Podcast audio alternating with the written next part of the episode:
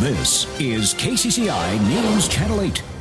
Good afternoon, everyone. Thanks for joining us. Kevin is joining me on this very, very unimaginable day. The federal building was shut down at 10 o'clock this morning, and security has been heightened. Inside the building, it's virtually empty. There's nothing going on in the halls, but outside, you can see plenty of security. Well, the Des Moines airport is essentially shut down. As you can see behind me, it looks pretty deserted. Nothing was said. We just simply landed, everyone, and only after we got off did we find out what's happening. National airspace will be closed at least until 5 a.m. tomorrow morning. A facility normally covered by one officer and one cadet is now being patrolled by seven officers and three canine units. As flights stay grounded, passengers are scrambling to get to their destinations. These cowardly acts against our nation will not stand.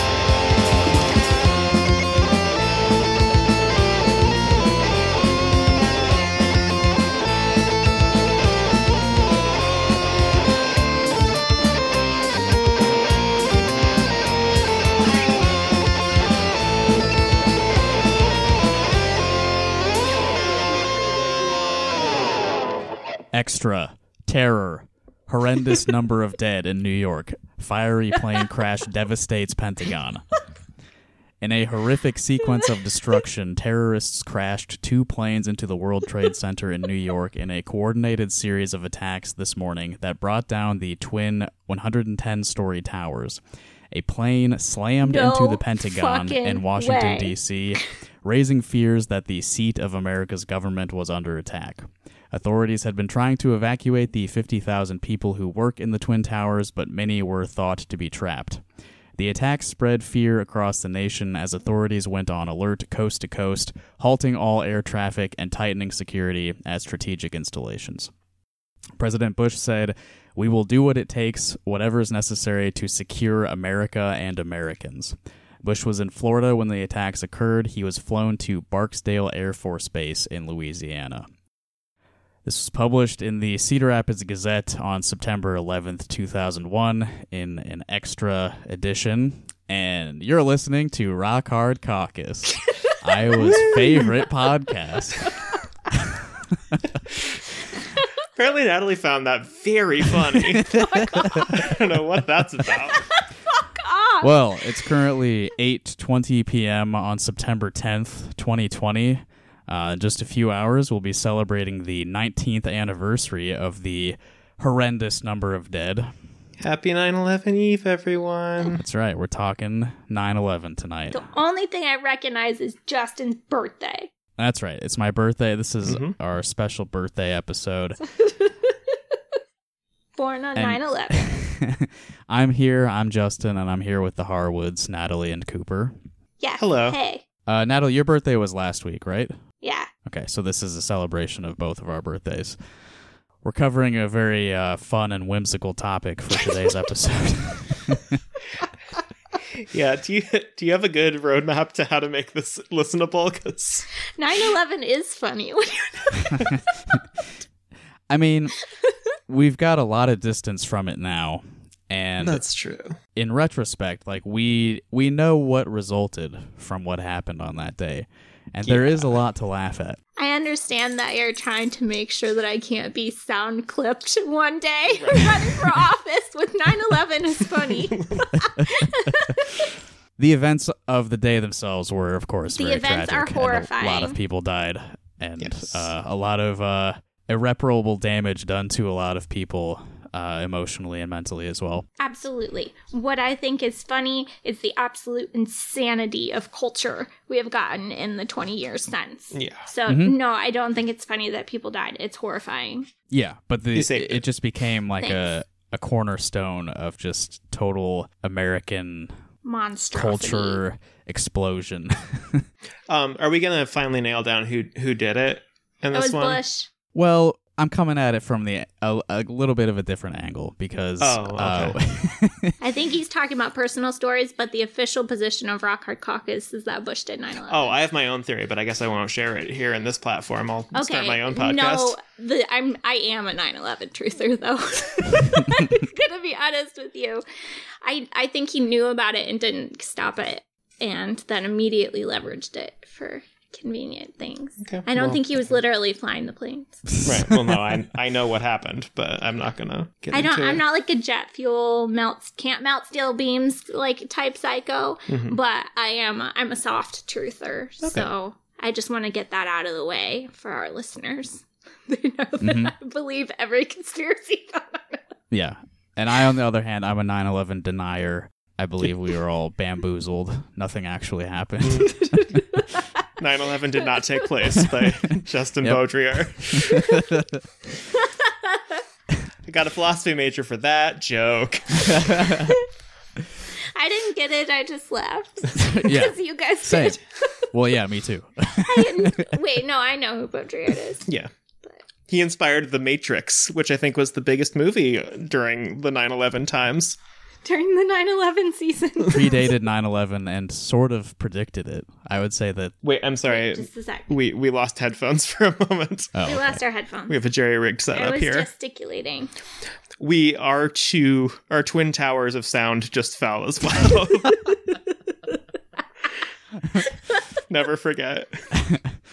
Uh, I was saying that The Matrix uh, predated and in some ways predicted 9 11. Oh yeah. Yeah. I mean, it was like, it- I mean, the sequels came out after. Yes. Yeah. So it was like smack dab in the middle. I'm not saying it was a promotional event for. Sorry, go on. Uh, so what I I did the other day, I was thinking, oh, we should do a 9/11 episode of this show just to see what happens. And uh, we were all, you know, kind of young. It was my 11th birthday. Natalie, you had turned 11 the week Eleven. before.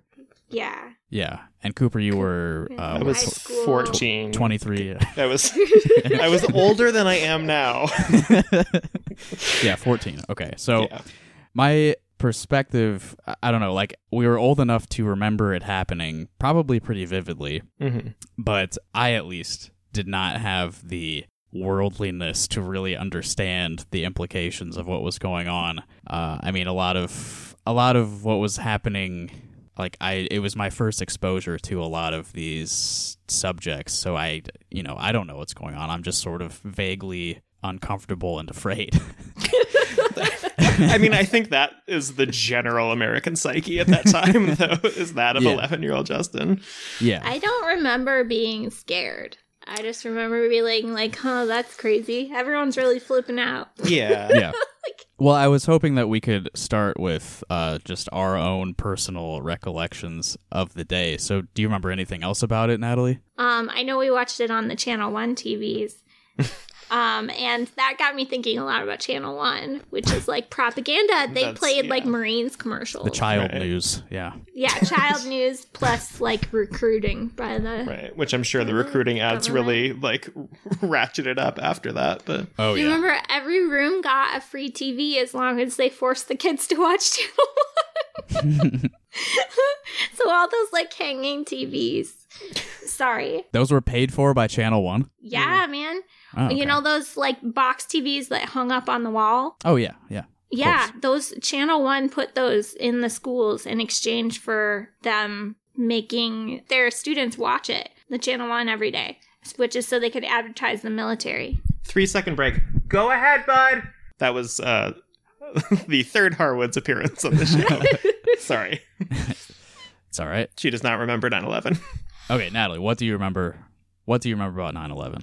Um, I mean, that's all I remember is that they came in, um, and we watched it on the TV for like hours on the Channel One TVs, Mhm. and then I went home and um, my mom was crying in the living room, and um, that was it. I went to bed. I don't. I have almost. I don't remember anything from being a kid. I was a really depressed kid, and it makes me not have good. Oh, yeah. We've talked about that before. Yeah, like everything is really fuzzy Yeah. because it's like discolored by depression. So I don't really remember anything. What do you remember? Yeah, I mean, like I remember it pretty clearly. I like, I mean, same basic thing of like, um, I think I like saw the second plane because by you know they like turned the TVs on by then, and then there was just sort of this weird like that was in like period two or whatever, and then period three. I, I remember vividly for some reason I had art class and we just went and everybody was just kind of like Did you in like paint the twin towers? Yeah, we all painted the twin towers. no, it was um, a cartooning class, so I was making a little cartoon about a snowman that melts, um, and I was just working on that while I'm like, is the world ending? Like, or is this nothing? Or like, Oh, I want to see the cartoon. it's a really good cartoon. I wish I had it somewhere. I've looked around. That's the real tragedy. Um, but then, and like that's what like parents started coming to like pick kid. I mean, because I was 14, so like mostly it was people being picked up. And like the most vivid memory I have is then like I made it all the way to lunch, and my parents were not coming, and I was like, do I have to just stay school and just sort of like live in this weird like Why would your parents get you on 9/11? I don't know because everybody was leaving. Mostly it was the, like kids with cars, and I didn't know anyone with a car, so I was just stuck at school because I was a lame Lame. fourteen year old, right? Big fucking nerd. Again, the real like, but it was like it was strange, and like by then everyone was like trying to figure out like is this a bit, and it's like fourteen year olds relaying what they've heard from like making calls on their either the payphone or a Nokia phone. So it Mhm. was like getting all sorts of bad information from other kids and like so I had no idea. I know immediately people launched into because we were all in Cedar Rapids at that point. Like there were a few just like kids freaking out thinking that like Cedar Rapids was the next big target because Yes. there's a power plant and a cereal factory and those are important things, I guess. that I feel like that was like hour one. Everyone was like, "Well, Cedar Rapids is toast." Yeah, yeah. Uh, we'll get into that later because I've got Yeah, uh, some I'm sure. examples.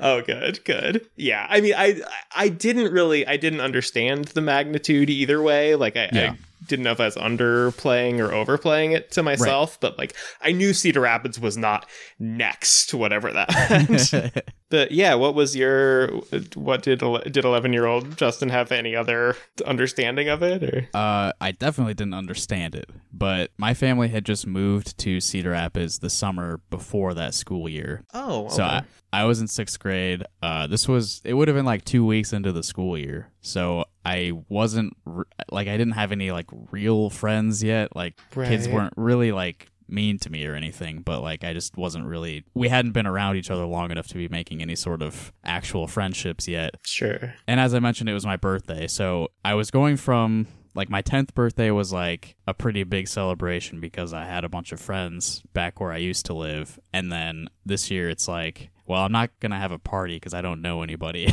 right. so, which I guess maybe worked out for the best because that might have been ever, like 20 Yeah, yeah. kids traumatizing memory. yeah. So I was kind of struggling with like, oh my god, imagine a kid's birthday party where they would like wheel in a TV and just you watch the towers fall while you're standing in front of your cake. the Chuck E. Cheese animatronic band just stops playing. and puts their hand over their heart.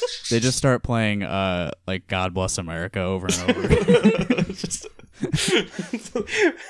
and just really slowly playing their fake instruments. Yeah. So I was I was kind of struggling with just like loneliness and just like the transition from moving to a different state and going from elementary into middle school and all of those transitional things. Yeah, I think I had like gym class in the morning and then whatever class was after that is when the teachers started telling us like, okay, something big happened and it's bad and then they turned the TV on. And like Right. Cooper, I was like both like exaggerating it like I'm going to die today but also like maybe this is nothing because I've never even heard of the World Trade Center. I don't know what any of this That was is. how I first heard of Yeah. it. Yeah, you know, New York is over a thousand miles away from Cedar Rapids. I have no real like connection to this. I don't understand what's happening.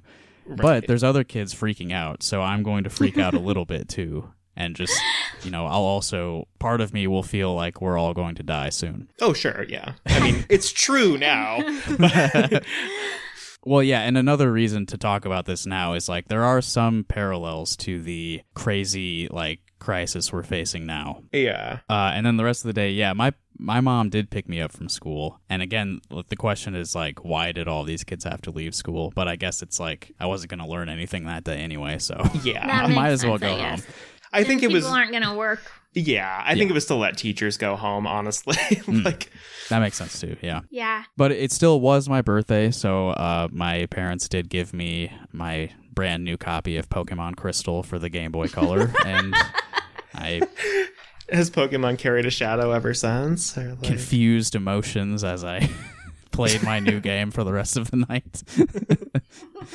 Because I was excited for that, but I was also like, Right. I, I guess I'm supposed to be somber right now, so I will not be too excited about this game. I mean, that's that's extremely a kid emotion. Like to Yeah. briefly veer off course. Like I was like six when my grandpa died, and I, the Mm-hmm. only memory I have is like, yay, I get to take the day off from school. and then I was sad like three years later when I actually understood like what death was. But Kids kids literally don't have the synapses to like care. Like they can't yeah, you know, they they you just don't have the ability to it's developmentally normal. Mm-hmm. You know what I think about a lot? Well, not a lot, but is how many other cities did the like we're the next target yeah, Yeah, I'm sure and like what everybody is the thought yeah that. what is Yeah. the most absurd tenuous link to a reason that you might be attacked like at least we do have an aerospace center Look, we live in Cleveland. We have the Rock and Roll Hall of Fame. Yeah, if they It's want to been attack American culture, like that's Right. one of the. They're gonna gotta be in blow the up top Kiss's 10. trophy. yeah, they, Um, and they hate us for our way of life yeah, for our rock and roll. Yeah, they hate rock and roll. So the other day when I decided I wanted to do a 9/11 episode, I solicited memories from people that we know, and a lot of people like us, they remember 9/11. So we still haven't forgotten. Only '90s kids that remember. yeah. so I'm I'm going to start off with the memories from uh, the the closest associates of Rock Hard Caucus, the podcast. Uh, first up is Allie High, and this is what she remembers about 9/11. I was in Mrs. Huff's fifth grade classroom, and I was pissed because it was the day after she told me my tank top was too short and slutty because it showed my belly button if I raised my arms. hey fuck that bitch Yeah, fuck that bitch the teacher, not Not Allie. not fifth grade Allie. Uh, then we all got to go home from school. It rocked. Fair enough. hmm Uh, and then I've got uh, a memory from our friend Chuck Yonda. Uh, Chuck and I were both uh, at Franklin Middle School in Cedar Rapids at the time. I don't believe we had met each other yet, but we were in the same building during this memory that he relates to me. I was the runner that day in sixth grade, which meant that instead of being stuck in class, I got to take stuff from the office to the different teachers throughout the day. i know that was the thing No, we didn't tiny have that. tiny carrier pigeon children doing manual labor I was gonna say, like, when I think of a runner, I think of like gangs on the wire. They always said like you can't be their runner. Yeah, yeah, yeah. couldn't they hire someone This is probably something that they just made Chuck do so that they could get him out of the classroom. He was out to keep him away from the normal kids. It's probably some bullshit they made up. Do did you guys have conflict resolution resolvers? People like um where you got trained with like a clipboard about de-escalation and you were like a, a little dork in a vest and a stupid clipboard and had to go up to kids on the playground that seemed like they might be fighting and ask if they wanted to have No. Absolutely not. it's, it's a fucking dork ass bitch. it's like a, a crossing guard, but you're like a social worker. yeah, and a child. Yeah. I, it was in like late elementary school. Yeah, I got trained for it and then refused to do it once I got trained. You had like a little golf pencil, and you had, did a training, and you had like a little script for like helping people work out their problems together, Mm-hmm. and the like bright vest, and walk around to try to resolve people's conflicts. Uh, I mean, And it sounds that's why I was. sounds like a well-meaning program, but I don't know.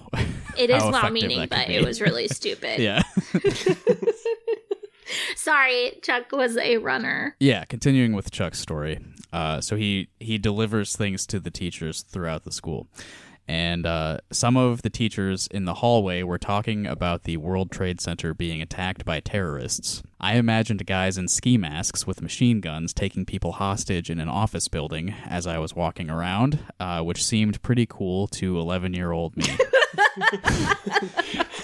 Legit. It's like a Batman movie. That sounds dope. Uh, there was a page over the intercom for everyone to report to their home rooms, and we watched the coverage of it on the news. A lot of the kids started getting picked up by their parents early for some reason, and I was hoping my mom or dad. you. Thank you, Chuck, validating me that Yeah. it's weird for some reason. and I was hoping my mom or dad would show up to do the same so I could go home and play video games. Yeah, absolutely. Yep, he was hoping to have my kind of 9/11. My kind of 9/11. That's The my new kind of 9/11. movie. Uh, and then I have one from uh, my brother-in-law, Jake Yachty. Hmm. Uh, so he lived, he grew up in Kalona, so a very small town. And they they have for people who aren't in Iowa, they have like one of like some of those like village people. What kind of thing are they? Uh, Amish, not not village Not- people. Village people. they have a cop, a fireman, you know, real weird stuff for a city to have.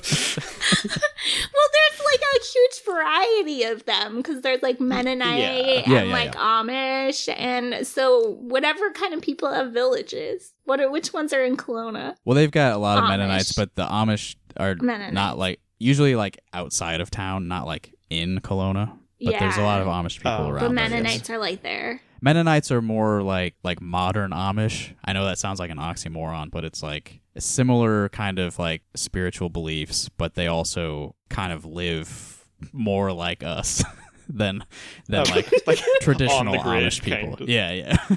Okay. Okay. Uh, so anyway, Jake says one of our fifth grade teachers was pretty distraught.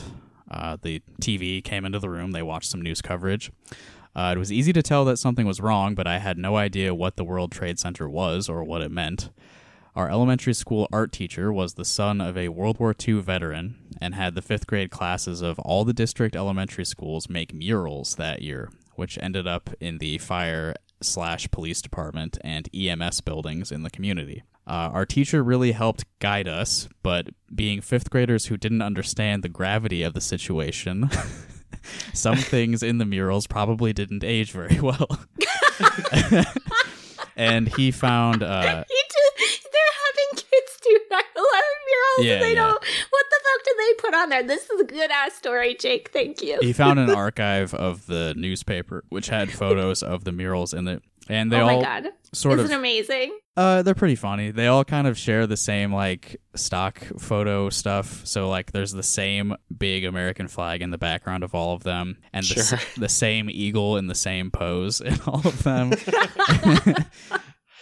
One of them says united we stand. There's like some jets flying by.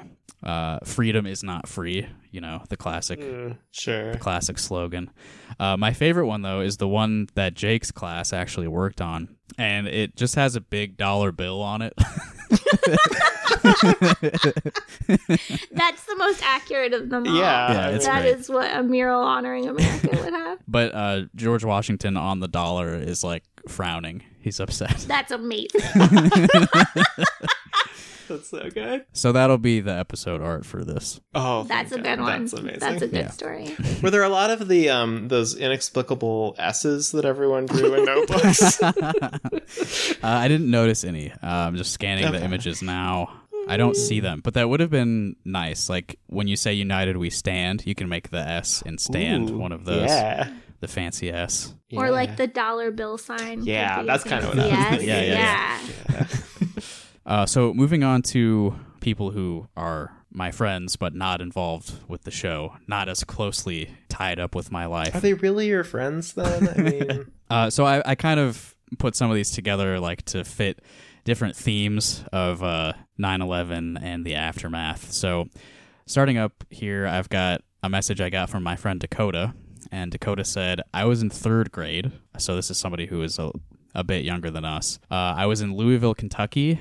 I distinctly remember my teacher being on the phone at her desk for a while, which was weird. Uh, third grade is like constant activities, but she was on the phone for a long time. I can't remember if we got out early or not, but I remember coming home and my dad being there, which was also strange. He's never home before dinner. The order of events was hazy, but at some point he took me out onto the porch, directed my attention to the sky, and said, Today might be the only day you don't see a plane in the sky. And then I just saw the same clips on the news over and over and over. Did they not fly anything? right. Yeah. So I Yeah, everything shut down. Oh, okay. So I, I opened today's episode with an excerpt from the Gazette's Extra edition on 9 11. Uh, and here's something that they published the next day on the subject of air travel. Uh, security rises at Eastern Iowa Airport. Did you guys ever actually like go to the airport prior to 9 11? No, I didn't at least. Um, I did, but I don't remember it. Yeah, I, I only did a couple times, but like you could go like right up to the terminals without a ticket. Yeah. That's so cool. We should do that again. yeah, for real. We can roll that stuff back. Like it obviously yeah, put it back. They're not. They're not doing it anymore. We're destroying ourselves. Fine. Yeah. We don't have to. Uh, here's Steve Gravelle's uh, Gazette article.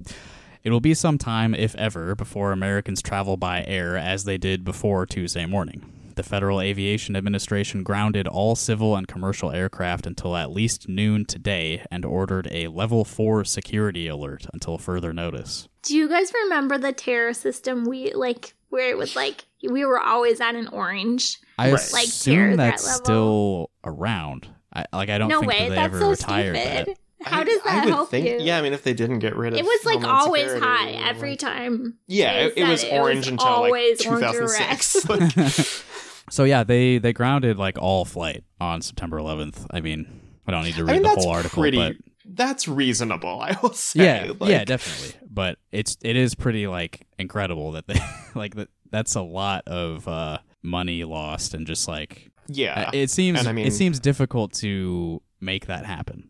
I guess. Yeah, and I have a harder time thinking of it happening today. And like, Mm-hmm. I mean, we traditionally do not stop air travel, even if, um, say, all of the air traffic controllers are on strike. Right. Yeah, we had we had a little bit of a history of that. Yeah. Um, but yeah, I mean, changes to airport security, that's probably like the for your average like American citizen, like that's probably the biggest consequence of 9/11 that we've suffered. it's just like a- airports are horrible now. Right. I don't think that, they were always like bad, and now they're terrible.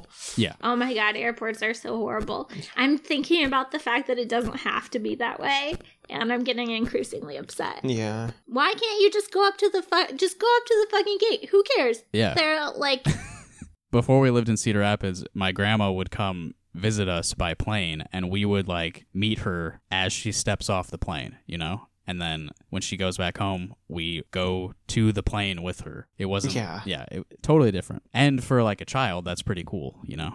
Right. Yeah, kids don't get get to go to the pilot the cockpit anymore. That's the real tragedy too. Is you don't get wings anymore from the pilot. Like you could not even have a dramatic turnaround from a, a Paris job offer to kiss Ross Geller on the tarmac. Yeah, actually, yeah. Like there's a lot of TV show Yeah. like Yeah. sitcom scenes that just don't happen anymore. Right. they end eighty percent of the way through with the protagonist being tased by TSA. Uh, but on to like real consequences that people who are not white Americans suffered. Right. Here's something from uh, our friend uh, and listener Andre. Uh, as opposed to remembering things from the actual day, he remembers more the Islamophobia that his stepfather faced afterwards. Uh, he's a Bosnian immigrant and was fearful for his life and his family's. That's awful. And then something from our friend Don. Uh, rather than discussing the events of the day, can we discuss the fact that overnight, Muslim Americans became more dangerous than white supremacists, and we are just now recovering from that fallacy? Uh, how about discussing the rapid creation of the nanny state and the great shit we could have done with all the money that we literally blew up in Iraq? And, yep, all true. Mhm. and then we made ice. I wish more Yeah. people would talk about how ice is brand new and we could just get rid of it. Yeah. Wasn't the t- entire Department of Homeland Security a, re- a reaction to 9 11 as well? new. Yeah, yeah. Yep. Yeah. Yeah. It didn't exist before that. And, Yeah, and ice is under there. right. And Like, it was just get rid of it. You can just change stuff. Why don't people think that you can change stuff? People always, as soon as you do something for a while, they think it's unchangeable. right. Mm-hmm. You can change it. You can go back to doing the planes the way we did. yeah. Fuck that. Yeah. You can get rid of the Gestapo. You just want the easy plane access back. I can't stop thinking about getting on a plane the way we used to. Yeah, but Don brings up a good point in that, like, the most well known terrorist attack in America prior to 9 11, I think, was probably Oklahoma City, right? Presumably. What about Pearl Harbor? Well, I mean, that was, Yeah. I mean, like, in the recent past. Oh, yeah, it was Oklahoma City then Yeah. because I have. I don't have a it was on good a sense. podcast. Yeah. Oh, so I just don't have a good sense of how big a deal the first World Trade Center attack was because I Mhm. only know it kind of in the lens of the second bigger one. But like, Oh my god, I remember hearing the um Biggie Smalls line about the World Trade Trade Center in like the early 90s and thinking he like fucking managed to predict the future for some reason cuz I didn't realize there was like Oh, speaking of rappers predicting 9 11, uh, have you ever seen that uh, album cover uh, for The Coup? Uh, I, Yeah. I can't remember which album it is, but there's one of their album covers is Uh. like two people from The Coup like pressing a button in front of the uh, Twin Towers and an explosion. yeah, it came out like September twentieth or something. Like, It- just I thought it was before 9 11. Oh, that would be even crazier. I Yeah, yeah, I yeah. thought it was immediately after, but I I don't remember, and I don't want to disparage the coup on this podcast. So. Well, just since we brought it up, let me just make sure. Okay, yeah. I know they did, they were pressured into changing it to something far less interesting. Oh my god, you're right. it's uh the album is Party Music and Oh, there we go. Yeah, yeah. It, it was released November 6th, 2001. and yeah, they they were Incredible. uh, I they were forced to change the cover. I thought it was like some sort of offensive title, but party music is, Is the most better. offensive that you could do. It's... Love those guys. Which there is. I'm. I don't know why I'm plugging for Boots Riley, but there's he. He has like one of the most incredible, and I probably saw it when it aired. Um, real time or no, politically incorrect with Bill Maher. Just like oh yeah. Laying into Bill Maher, who was relatively nascent in his Islamophobia Yeah, and yeah, yeah. like closer to the national mood, but like it's a very good clip if anyone wants to seek that out. Yeah. I just looked up that that album cover from the coup and Yeah, it's un- unbelievable. Here, let me say this. That cover that you're looking at, they designed that in June 2001. That is Yeah. wild. Predicted it and very close to the actual event. Yeah. Dang. I just always assumed it was like this last minute rush to try to do something like, you know, inflammatory. Just, yeah, inflammatory. piss people off. Right. That's crazy. Uh, I've got one more story from a friend on on this theme of like Islamophobia and general sort of like bloodlust and desire for revenge. Right. Uh, this comes from Katie, and she says, "I was in Brooklyn and watched the towers get hit and fall." After a day of helping out at a local school with evacuation and buying dollar sandals to give to escapees who had taken painful work shoes off after walking miles and miles, I finally came home. My neighbors were all outside, and in conversation, I said something about how this was sure to lead to another stupid war. And suddenly, my neighbor attacked me, hit me in the face. Uh, he, like many Americans, just wanted revenge and wasn't interested in the reasons why this had happened. Most still aren't interested. That's fucked up. Yeah. Yeah. And I've got a couple Gazette pieces here from September 12th, 2001, kind of on the subject. Ramping up to that war and the bloodlust. or- Well, this is more people nervous about uh, what was coming. Okay. Uh, so this one's by Jim Jacobson, uh, University of Iowa Mid East experts. Curb quick judgment. University of Iowa Middle East experts cautioned against knee jerk reactions after an early report said responsibility for the attacks on the United States on Tuesday rested with a Palestinian terrorist group whose leader denied being responsible. How? Oh my god. I Yeah. didn't even remember that we tried that one. Yeah, I, Jesus. no memory of that. I'm sure there was just like a bunch of shit just thrown at the wall yeah. on the day. Like it's their fault. They did it and just pointing at just spinning a globe and pointing at random. Right. Or like seeing a ripe opportunity to shit on Palestinians. Right. more. Yeah, yeah. Right. Yeah. Any anyone Like, with hmm, any maybe sort we of can do something cool for Israel. Uh, the natural instinct in the wake of a tragedy like this is to blame outsiders, said Brian Lai, assistant professor of political science. Americans don't like to blame themselves because they find it hard to believe one of their fellow citizens could do something so terrible, he said. I mean, in this case, it was not uh, an American citizen, but yes, we are of course averse to understanding our own uh, our own fault in in what happened. I thought he was writing a like critique of American imperialism, which is like a real bold thing to do. to be like the chickens have come home to roost. Mm-hmm. Oh, on September 12th, yeah. your- Given media reports about Middle East terrorism, the response is understandable. It's hard for people to be objective, Lai said. The impulse toward revenge is natural, said Gerald Sorokin, director of the Hillel Center for Jewish Studies, who formerly taught political science at the university. The real risk we run is having this public anger turned against all members of a national group, not just those who support these kinds of tactics. Luckily, that never happened because no one ever did anything to Saudi Arabia ever. so, If the perpetrators turn out to be Islamic extremists, the news will simply serve to, quote, exacerbate pre existing anti Arab prejudice, said Adrien Wing, a law professor at the university who has worked with the Palestinians to write a constitution. that's cool.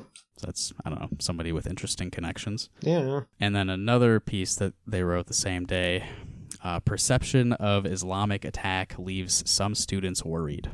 The initial belief, spoken or not, by many that an Islamic militant group is behind the terrorist attack on Tuesday that left thousands dead and wounded has 21 year old University of Iowa student Sean Sofdar worried.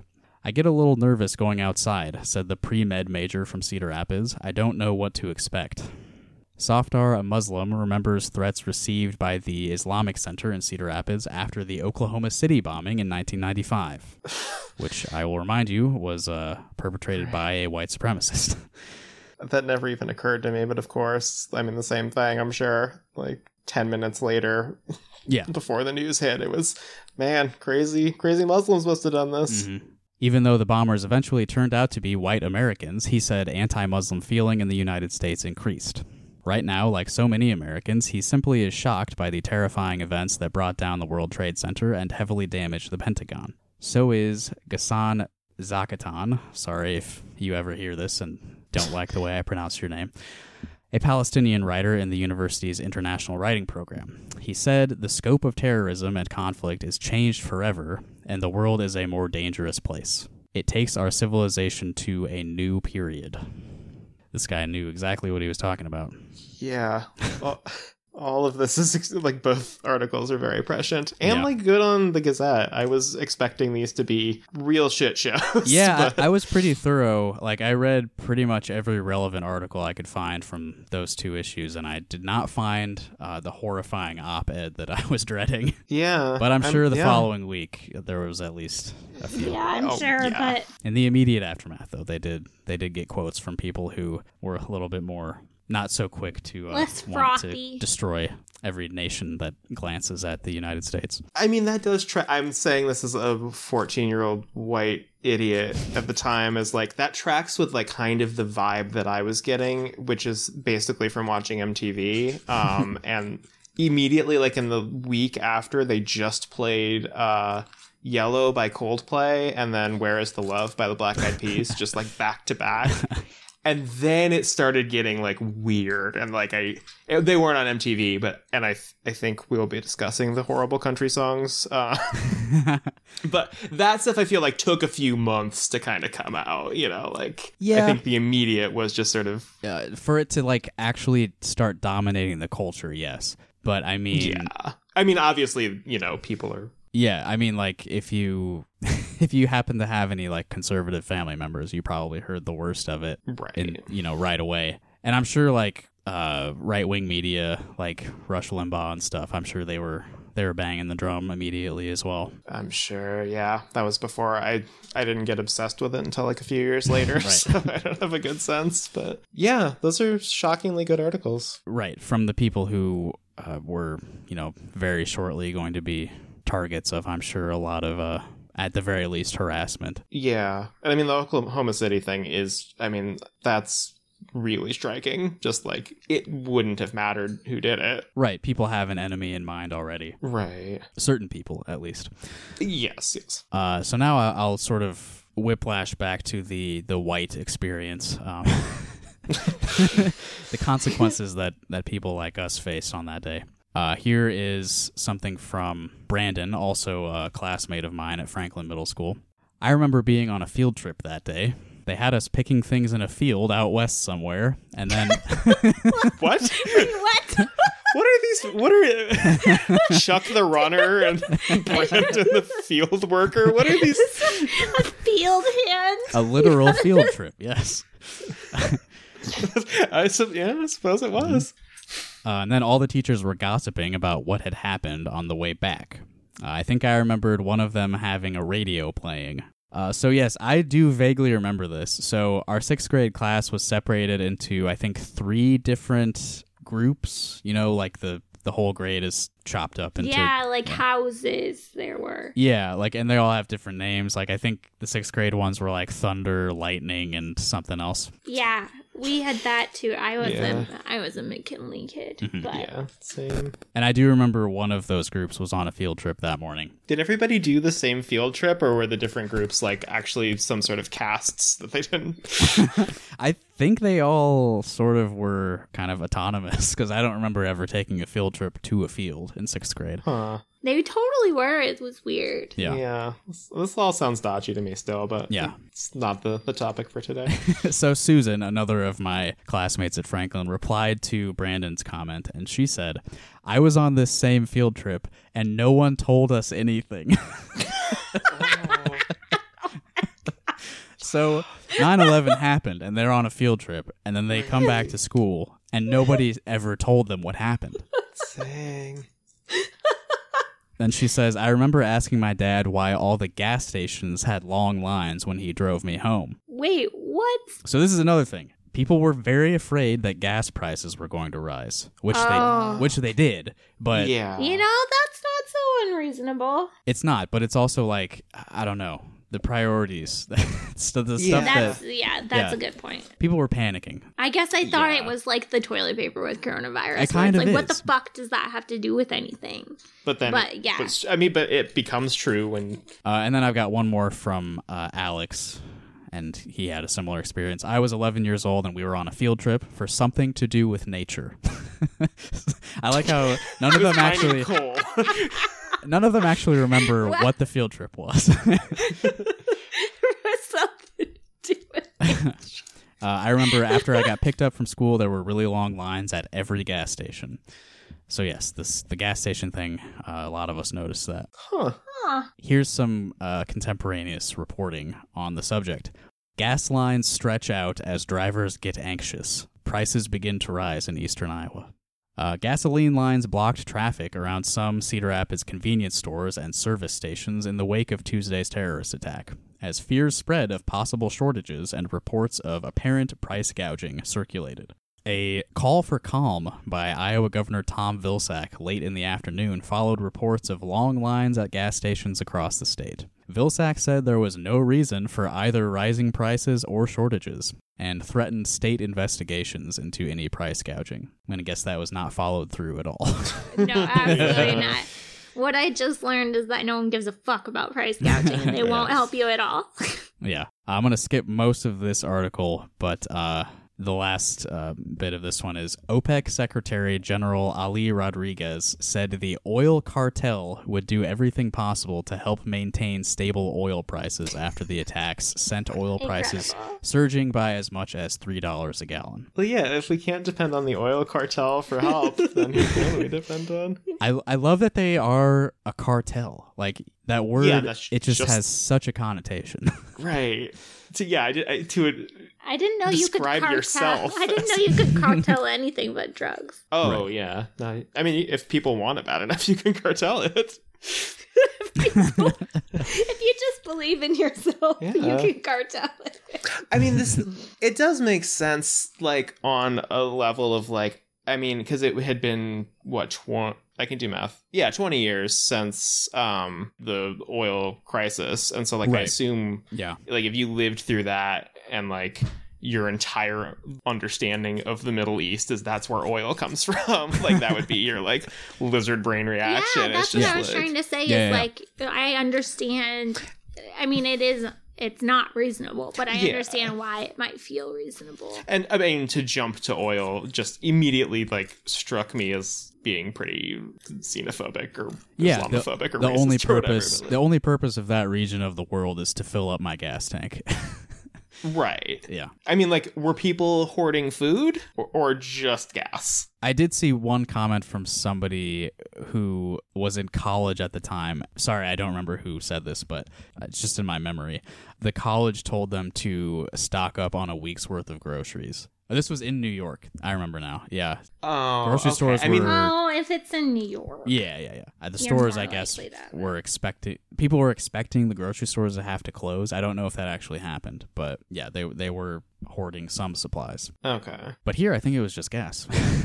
Yeah. And again, I mean, like, it, obviously it became a thing, but like, yeah, Yeah. I mean, it's it seems like it was only there were lines because everyone freaked out for no reason. Right. Uh, and then another article, not exactly the same subject, but related. Attack disrupts area markets. Local brokers left in limbo. Uh, with all financial markets in the United States closed in the wake of Tuesday's terrorist attack, local stockbrokers were in a state of limbo. Some brokerages sent employees home, although virtually all kept phones manned to inform customers of the status of markets. Though love to market. love those markets. I mean, I'm sure there were people who like were aware enough that something terrible happened, but not aware enough that the stock market closed and wanted to buy oil futures. Like, Yeah, yeah, yeah.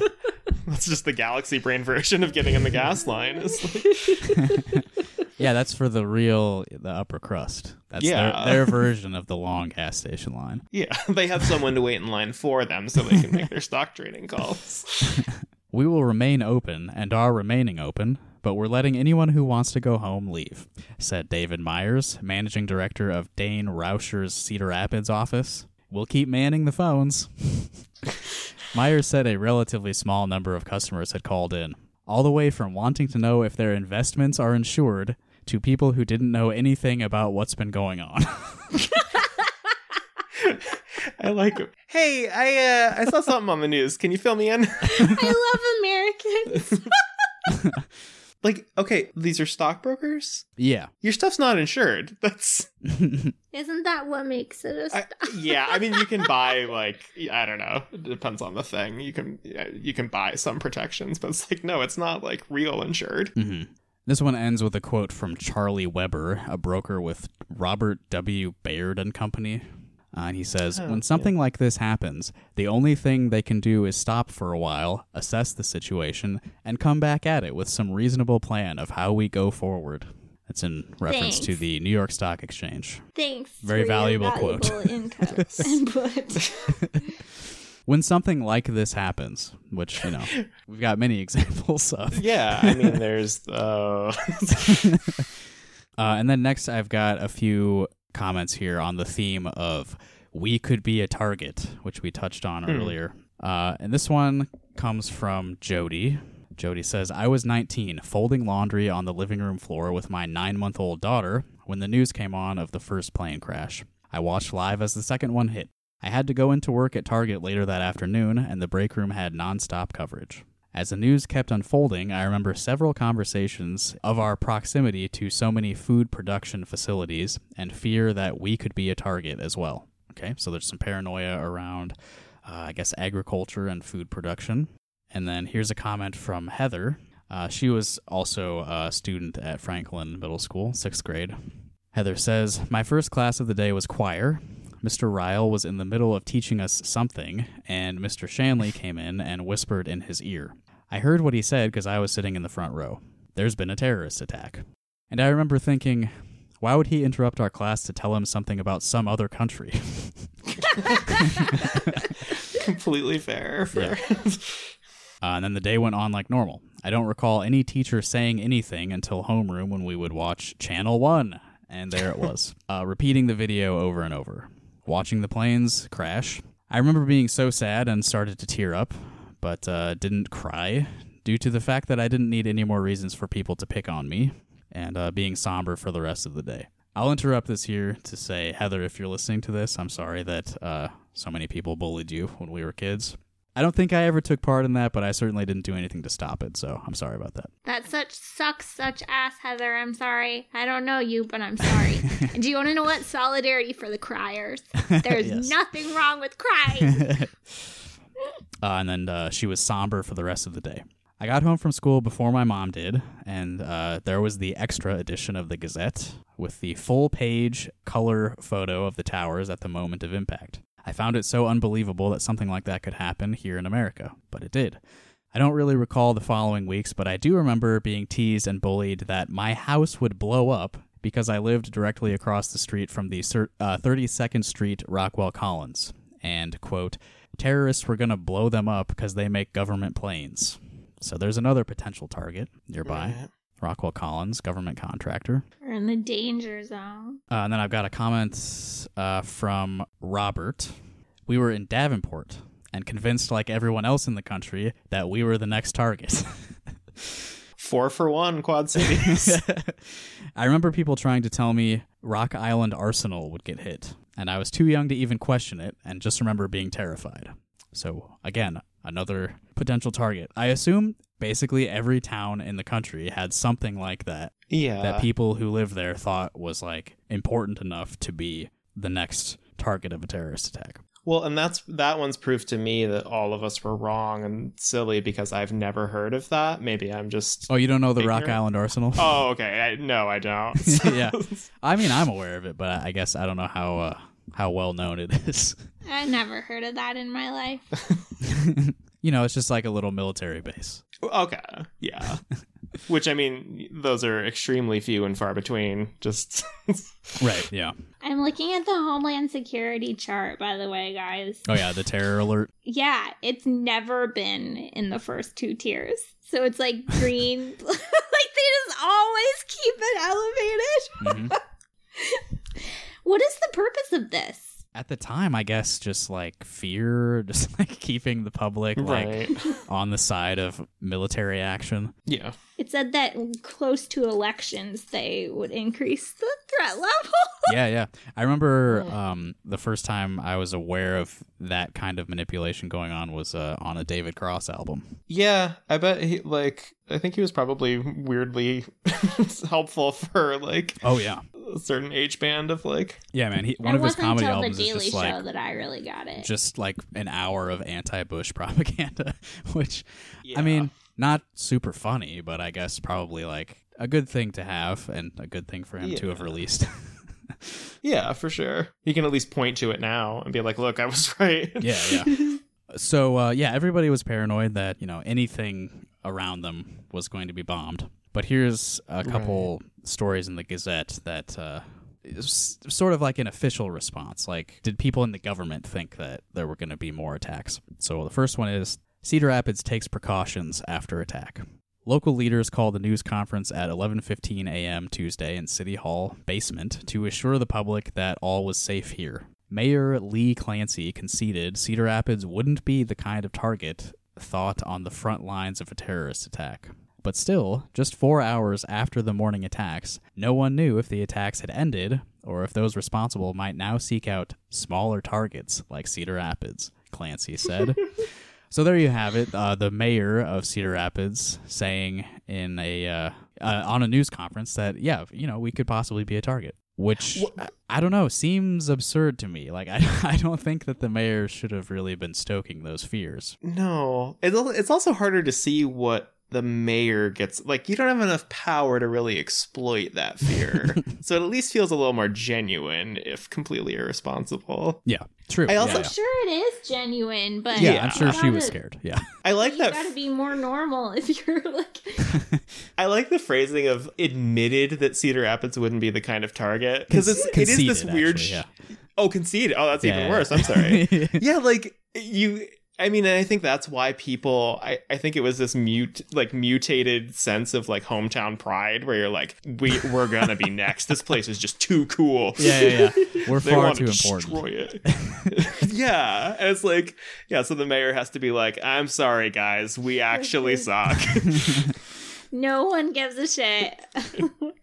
Uh, not taking preventative security steps, she said, would be inappropriate. We don't want to be surprised, Clancy said. As a result, the city closed the Eastern Iowa airport and limited access to City Hall with a police officer by the door. Uh, the federal courthouse and federal offices were closed. Public Safety Commissioner David Zahn said he had put police and firefighters on a heightened state of alert and notified off duty officers and firefighters to be ready, if needed, to work. What is a. Kind of a predecessor to the terror alert there. Right. Uh, a deputy was stationed at the Linn County Courthouse to keep an eye on things. and Good idea. and Tuesday's school board elections proceeded as scheduled. Oh, thank God. Okay. yeah, there's a few articles in these issues of the Gazette about the school board election lamenting like dismal turnout. And it's like, Oh yeah, yeah, it was like three percent turnout. yeah, 9 11 happened. right. I assume turnout was always dog shit, and then Lee Clancy comes out and says, like, yeah, we might get blown up. Happy voting. Yeah, I remember like the average turnout for the school board elections prior to that was like 5%, and the 9 11 school board election was 3%. Oh my God. Yeah, took a real hit. Disastrous plummet. Yeah, so I think like 5,000 people voted. What the, okay, why does no one vote for that shit? It's so much more important and no one does. well, I mean, there's no like media behind it really. Like they're not buying ads and shit, I Yeah. guess. I mean, nobody like cam. You can't campaign because there's not money to, you know. You totally can. We had a crazy neighbor. Well, who yes, came to my door. yes. I mean, you can, but It's a lot smaller than like Donald Trump campaigns. Yeah. yes. On the scale of no money to Donald Trump, it's closer to no money. hmm Uh, and then another one on the subject Iowa Capitol tightens security. And then the first sentence is security was tightened at the Iowa Capitol. Just- you just reverse the headline, and that's how you start the piece. Yeah. Uh, the Iowa National Guard was placed on heightened alert. There that there's that word again, heightened alert. Yeah. Again, what were they doing before, or like, what does that? They were on regular alert. Okay. yeah, they were on yellow and now they're on orange. Okay. But it was it wasn't officially codified. It was more like just in in their minds it, it went from yellow to orange. But it wasn't like a Right. whiteboard in the office or anything. It was all just like Sure. unofficial. yes, heightened alert to strike the appropriate balance between caution and calm in the wake of Tuesday's national tragedy. And the appropriate balance thing, that was a quote from Governor Tom Vilsack. Okay. He continues, We are monitoring the situation closely and are taking steps to ensure the safety of all of our citizens. I don't know what steps those would be. Yeah. I mean, I guess we're making fun of the color system, but like this squishy language of like, we're going to pay attention better is equally maddening. so, Yeah, yeah. Uh, Iowa State Patrol officers were posted outside the State House. Here's, oh man, I forgot all about this. State employees with banked hours of time off were allowed to use them if they chose. Otherwise, they were urged to stay calm and report any suspicious activities. so if you're like a, a state tax auditor, but you don't have PTO stocked up, then you're just supposed to keep a real sharp eye out on your fellow auditors. yeah. If you didn't have PTO, they made state employees continue working on 9 11. right? And also, like, be kind of a volunteer cop while you're doing your job. yeah. Be paranoid about your surroundings, uh, but you can't go home. right. Uh, the U.S. Courthouse and post offices remained open. Post offices, I don't know. That seems like they they could have t- taken the day off, but And there are things That's that actually an ha- actual target. Yeah, like they were bombed People by like attack yeah. post offices. Yeah. But hey, the mail's got to be delivered. There are heroes. Braver than the troops. Mail delivery people. Wait, you said banks and post office? I said the U.S. courthouse and post offices. Oh. so the okay. federal. Well, again, federal courthouses also, I mean, whatever. Yeah. The Cedar Rapids courthouse, I think they said that was closed, right? But the Yeah. the federal courthouse See, that in seems like a re- Des Moines, I guess, was open. Okay. Cedar Rapids is like way safer. You have to get a boat and everything. Do you want to know what the only other city that has their courthouse on an island? It's Paris. Right, that's right, Paris. Yeah. Famous target of terrorist attacks, Yeah, which is that's- why Cedar Rapids also would be. Exactly, exactly. That's another reason why we would be high up on the list. I got one more comment from a friend here. Uh, and if, if you are one of the friends who sent me a 9 11 memory and you didn't make it into the episode, I'm sorry. I had specific themes that I was sort of formulating here, and if you didn't meet the theme, you didn't make the cut. Right. Your tragedy was just lesser and more boring. It doesn't make your experience any less valuable to me, but uh, it does make your experience less valuable to the podcast. So I'm sorry about that. it's about that content, baby. Okay, so this is from uh, Steve. And Steve lives here in Coralville with me. He's uh, uh, just a few years older than me. And Steve says, I was in school early to talk to the faculty advisor for student government at Regina around the time the first plane hit. And she had the TV on. We all thought it I was a little Cessna that got lost. An hour later, I was in gym class, and Coach John DeMarco told us that there was a second plane and that somebody was attacking the country. Coach D was a Brooklyn native, and he died this year, the first victim of coronavirus in Johnson County.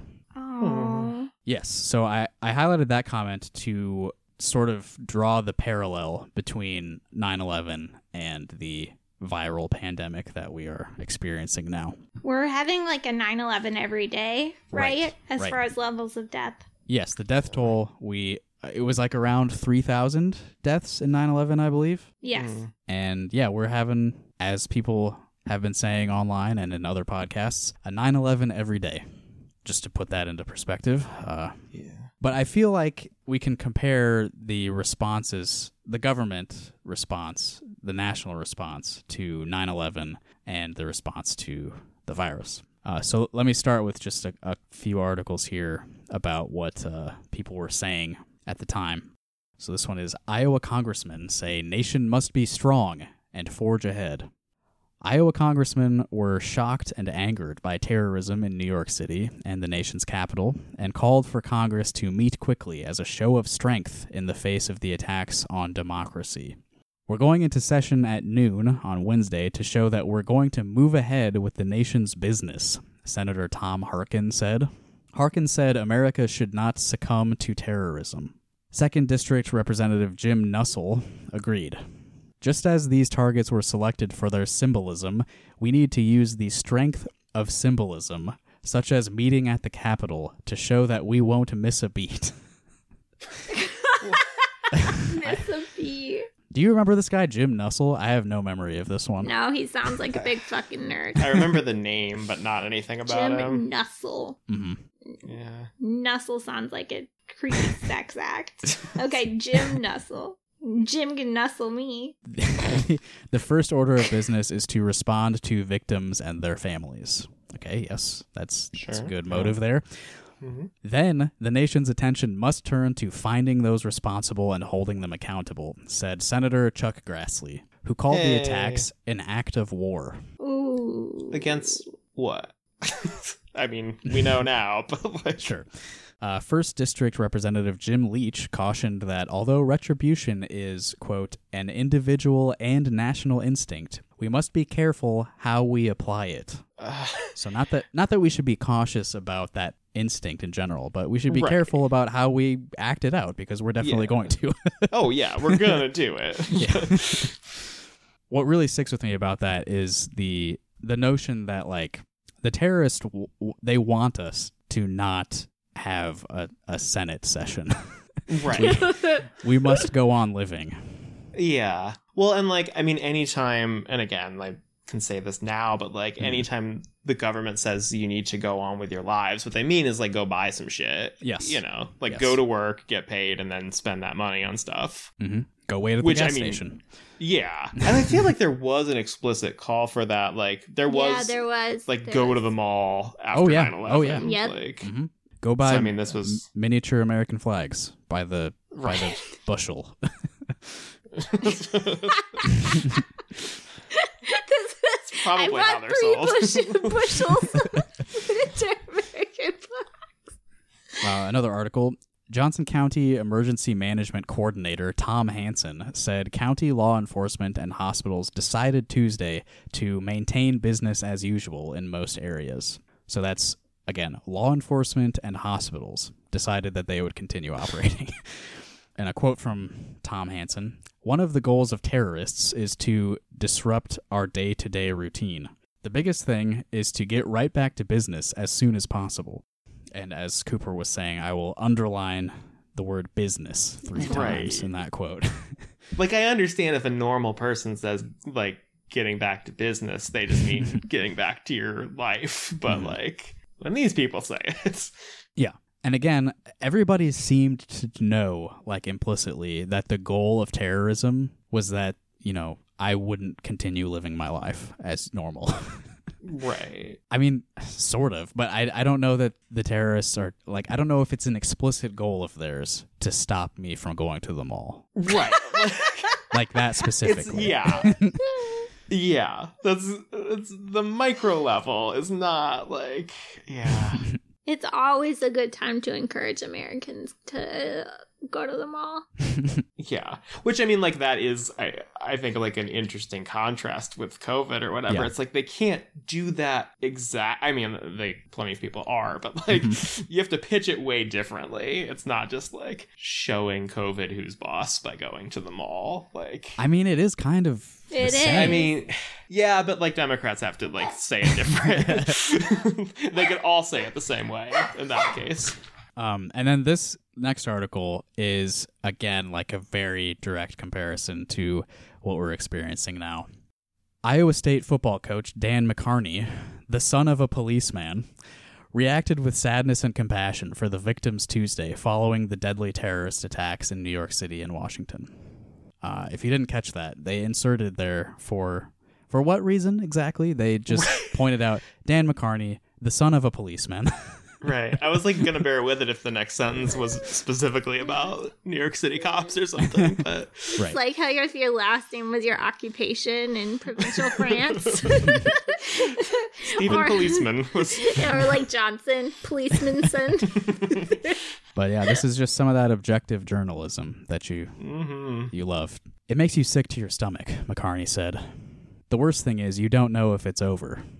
The national tragedy turned ISU's thoughts away from Saturday's scheduled game against Iowa at Jack Trice Stadium. School officials will announce today if the game will be played Saturday, postponed to a later date, or canceled. I promise you, as big as this game was to all of us early this morning, it seems very, very small in comparison to what's happening in this country right now, McCarney said. I pray for all the victims right now and the victims' families. I certainly pray for the rescue workers to give them strength. I don't think any of us can even imagine what it must be like out there right now, and it may not all be over. But we're a prideful country, and tough times and tragedies like these seem to bring out the best in all of us in America. and they certainly did. Depends on your perspective. There's Never been a tragedy that brought out the best in Americans. yeah. It's always bad. didn't definitely did not just like irreparably like turn us into a far more militaristic and uh, police state style society. No, it didn't do that. Uh, the Cyclones practiced Tuesday afternoon. It's so jarring. that afternoon, yes, uh, not knowing if they'll play Saturday or not. McCarney called the workout subdued and real quiet. I love you reading local writing. we addressed the national tragedy before practice started and had some prayers together with the team. Twenty percent more prayers than usual. what are you pray- praying for? I, I don't know. Uh, and then I'll, I'll skip most of this. Uh, I'm just stunned right now, McCarney said. You can't imagine anything like this ever happening to this country. It's real hard to even think about playing a football game. McCarney thought it was important to practice Tuesday, to bring the team together more than anything else. It's just been hard on everyone. My God, he said. We felt like we needed to be together today. It wasn't a great practice. I'm gonna be real with you. it wasn't great. Name names. Who wasn't pulling their weight on the team? And I will say, I, looked it up. Uh, they did not go forward with the Iowa versus Iowa State football game that Saturday. Did they delay it or just cancel it? Uh, they rescheduled it for November 24th. Uh, okay. Okay. Thank goodness. But again, it's such a direct line to what's going on right now. like football and Iowa college football specifically, like Yeah. nothing can be allowed to get in its way. we must play football. I mean, Donald Trump even tweeted. Especially not a pesky theater arts program. Yeah, yeah. Donald Trump tweeted, "What? Wait, oh, didn't he tweet about the Big Ten? Uh, yeah, I think it was just all caps. Uh, play college football with several exclamation points afterwards. So, it's, Nice. Good hit send. Good Mm-hmm. tweet. Good tweet, sir. yeah, I mean, 9/11, they at least had the sense to delay the game. But oh my God! Donald Trump's 9/11 tweet. Happy 9/11 to all the to everyone, including my the haters and losers. Gold star tweet to wish a happy 9/11 and to say haters and losers. It's so good. To, I mean, to acknowledge even the haters and losers, it's really Yeah. magnanimous. Beautiful. Mm-hmm. It is a, a date where we must all come together, you know? Absolutely. Even the haters even the haters. But but the fact that they allowed the 9/11 terrorist attack to delay a college football game just shows like how seriously they actually took that event. And now they're fighting like tooth and nail like we will have a fucking football season, god damn it. Even though the actual act of having a football game and like having spectators in the audience is going to like literally kill people. right. Yes. Whereas after 9 11, I mean, they could have just played the game. It would have been in bad taste, but Yeah.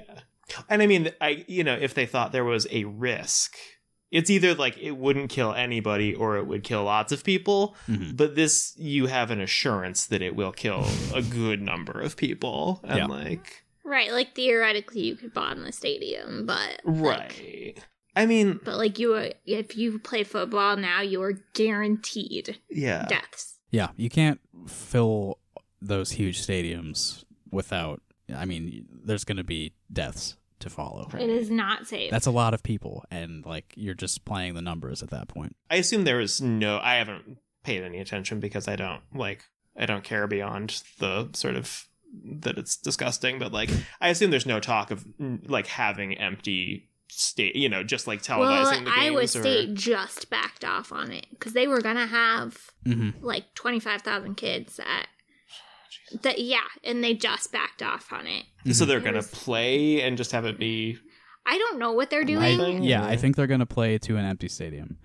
Yeah, But again, Um, we but- we're like the three worst people associated with this podcast to be keeping up with sports news. okay, but I'm just saying we could I be wrong about some that- of this. Okay, no, I just read articles about it. Yeah. Because um I was trying to remember why I hate Jamie Pollard. Mm, right. And it was the marching band thing. But oh yes, um, right, right. He's Which the we one covered who early on. Yeah. He's the one who wrote about how bad it would be and he resisted so so so hard. The guidelines they put out were so ridiculous as far as like what they're going to do about it before they were like come on and canceled the games. It was just like get there early so you have a parking spot that's far from others. Everyone just has to get there early so that they're far away from everyone else. Right. How is that a guideline that makes any sense? I know they were like they were like astounding, like how ill prepared. I mean, that's true everywhere. We need to talk about Wow. college and Oh yeah, it's it's been hell. uh yeah, I mean we've we've covered the the basic themes that I I gathered from my own memories and our friends' memories about what was happening then. I guess we didn't actually get to the country songs. Cooper, do you have thoughts about uh, country music that immediately Oh, followed it's- 9/11? I just like that was I, I had no concept of what country music was until then. Oh, like wow. Toby Keith was kind of like my introduction to like pop country Yeah. and so like I thought it was way worse than it is. I still don't really like it, but like I thought it was absolutely batshit because I figured Toby Keith was just like the average. Right. It's not all quite as uh horrible as it was in like late 2001. yeah. I don't I don't have any major insights. I just now kind of am excited to, to go and listen to some of that. yeah, yeah. I- trash cuz I was listening to some of it earlier today, and like some of the best ones, there was a Charlie Daniels band. This ain't no rag, it's a flag. Okay. Hell yeah. That's got kind of Okay. uh, I love it. kind of like a funky rhythm to it. It's but it's a it's a real piece of shit, obviously. Oh my god, all of the country boys have two first names. like Toby Keith. Right. Cha- and- is Charlie Daniel a country guy? Like Luke Bryan. I there are like a million of them. Mm-hmm. Charlie Daniels was was old. right? I mean, he would. Is he dead now? Yeah. yeah, he just died. Yeah. Yeah, because Ethan Rich Chris went to his grave. Uh, but yeah, he was he was he was like Devil went down to Georgia. yeah, the Devil went down to Georgia guy. Mm. Yeah. Which okay, missed opportunity. No Devil went up to New York. Come on. That's amazing. Thank you. You should check that. Thank you. I'm gonna contact the Charlie Daniels estate. Yeah, the Toby Keith song that, that you were alluding to is called Courtesy of the Red, White, and Blue. And then in parentheses, Yeah. Oh my god. and then in parentheses, the Angry American. Yeah, it's real bad. That's like the put a boot in your ass. It's Yeah. the American way. Yeah. oh my god. And I know there. I don't. I'm not going to is say it. I, I there's some sort of uh horrible like racist reference to like head garments. I'm not gonna. Yep. It's bad stuff. hmm, let me see. I think. I maybe I'm. You can look up the lyrics yourselves, uh, listeners. Yeah. We won't be repeating any slurs here. No. not this episode. That's for the Patreon. Yeah, that's that's when I read Joseph Jobrian books. Uh, and then I think my favorite of all of them is by Darryl Worley. It's called "Have You Forgotten." You you you're making the song up. No, no, no, no, it's real. Darryl Worley. I'll be ending today's episode with an excerpt from "Have You Forgotten" by Darryl Worley. Beautiful. Beautiful. So if you're not familiar, you'll get a little taste of it. Uh, actually, you know what? I'm gonna read some of the lyrics because it's it's pretty insane. Uh, so he released this in uh, like sometime in 2002, I think, a- after like the, the war in Afghanistan was really like underway and had been going on for a while. Sure. So the song starts like this: I hear people saying we don't need this war. I say there's some things worth fighting for. What about our freedom and this piece of ground? We didn't get to keep 'em by backing down. They say we don't realize the mess we're getting in. Before you start your preaching, let me ask you this, my friend. Have you forgotten how it felt that day to see your homeland under fire and her people blown away? Have you forgotten when those towers fell? We had neighbors still inside, going through a living hell. And you say we shouldn't worry about bin Laden. Have you forgotten? Oh wow. Yeah. He went for it with the rhyme though.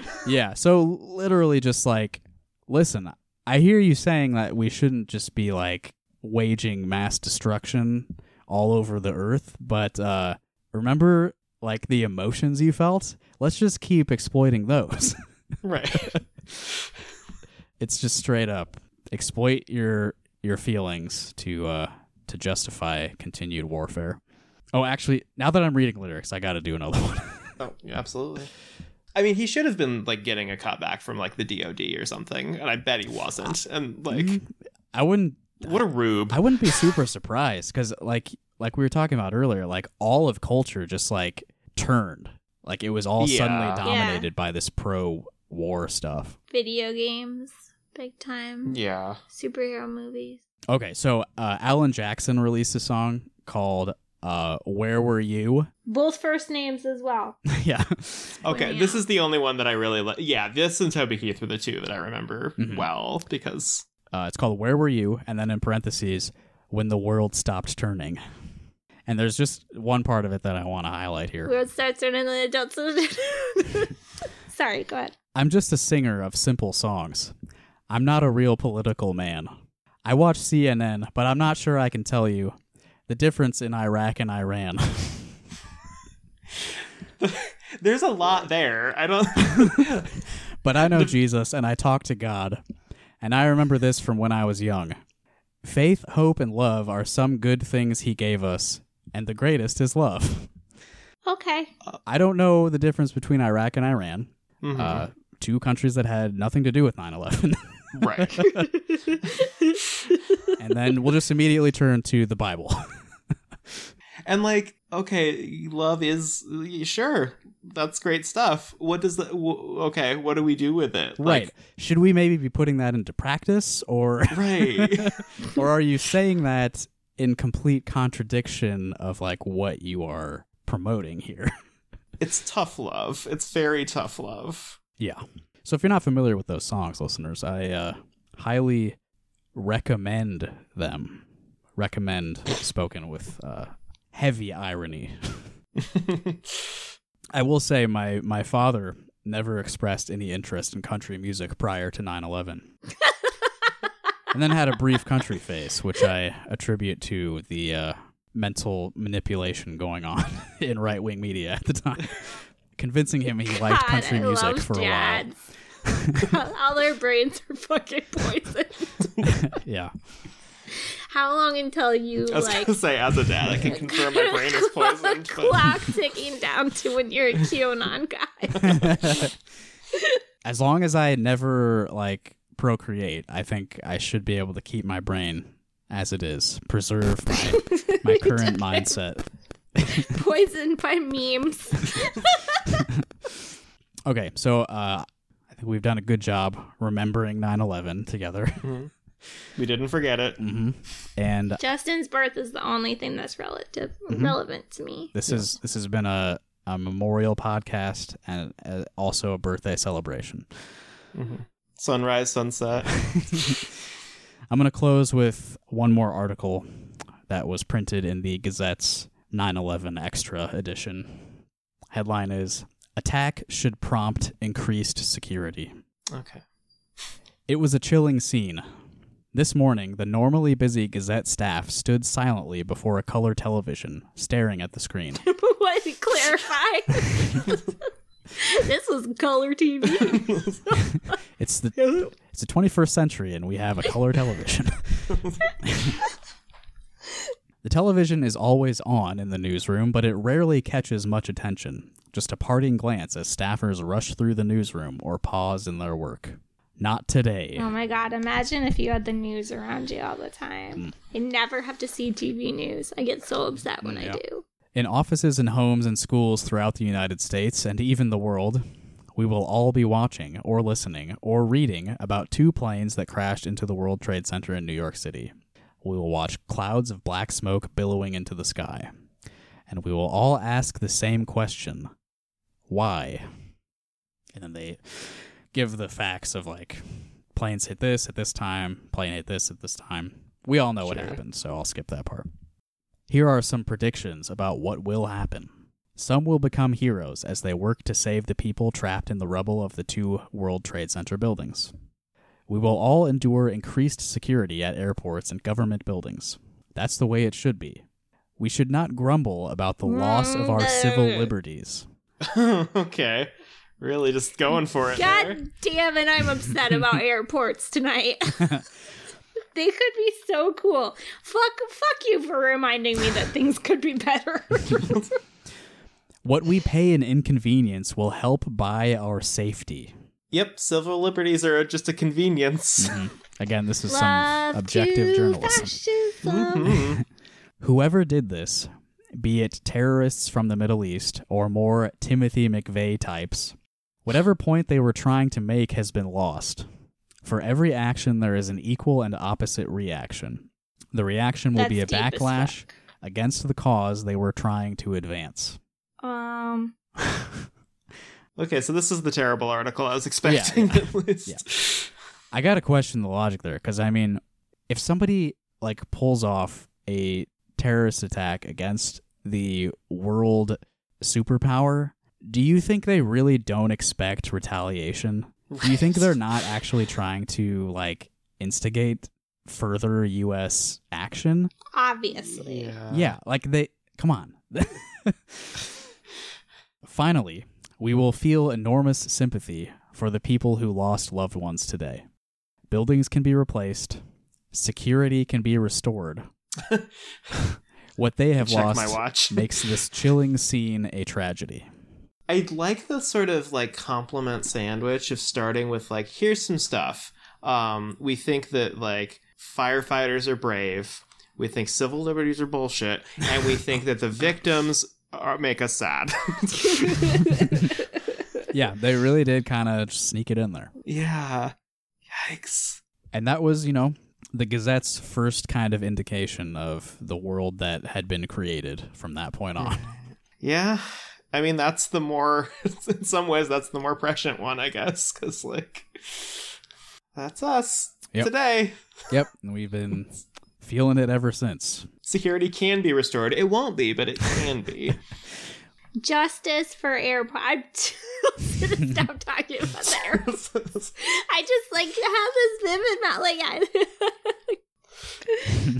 It doesn't have to be this way. Wake up, Yeah. Americans. Wake up. You can keep your goddamn shoes on. You're not going through their their fucking like X-ray beam machines Mm-hmm. Where you put your arms up and they steal your organs. Yeah, I was actually facial recognition. I believed a lot of conspiracy theories about those X-ray machines, and I still kind of do. I I, believe, I 100% believe conspiracy theories about it. Oh my god! So we went through um the airport when in Denver when I was pregnant, and it was like so like such a striking thing because the only people that they had pulled aside were like m- moms, so you could like request not to go through it, and I didn't want to go through the fucking whatever the fuck they shoot into you when I was pregnant. And so I asked like to be separated and to do the search. And so the like little search area for all the high risk people was me and a woman who refused to throw away her breast milk because it was like, oh, that's so fucking dark. They wanted to take her breast milk and throw it away yeah. because of the liquids thing. It mm-hmm. wasn't distributed enough. And she was bawling for obvious reason. You like bleed for that. So it was like, nice job, America. You're really Okay, but breast milk us would be a really good cover for liquid explosives. So, the magic of titty milk. mm-hmm. Does it liquid gold doesn't know no bounds. So to wrap things up, I guess I'll say that uh, 9/11 was one of the worst experiences a lot of us had gone through at the time, and everything that our government and the people in charge of the world did in response made the world a worse place, and mm-hmm. didn't really do anything to protect our safety, even though that was, of course, the reason that they gave for all of the measures they took. And the thing we're experiencing now, the COVID pandemic, is another of the worst things that we've ever experienced. And again, nothing the government is doing uh, is going to help us. Uh, they're only going to try to make things worse. So keep that in mind as we move forward. Uh, we're going to be facing more of the worst crises we've ever seen before in the future, and the people who in charge who are in charge, as long as things continue to be as lopsided as they are, and as long as the people who control everything have no real accountability to the people who live on this planet, uh, they're just going to keep doing things that serve their own interests, and they'll only use the increasing crises as excuses to further make things worse for us and better for them. well, thanks for listening. this has been uh, Rock Hard Caucus episode 39, I believe. Thanks for joining us for that. And thank you to the Harwoods for uh, speaking with me about that thing that happened to us 20 years ago. Absolutely. In in response to your very dark comments, I'd like to say vote blue no matter who. now play us out, Darnell Swirly. Here we go. Have you forgotten? How it felt that day to see your homeland under fire and her people blown away. Have you forgotten when those towers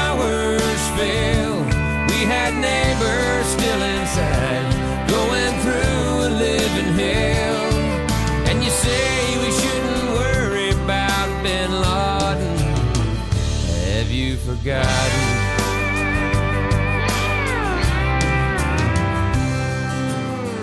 took all the footage off my TV. Said it's too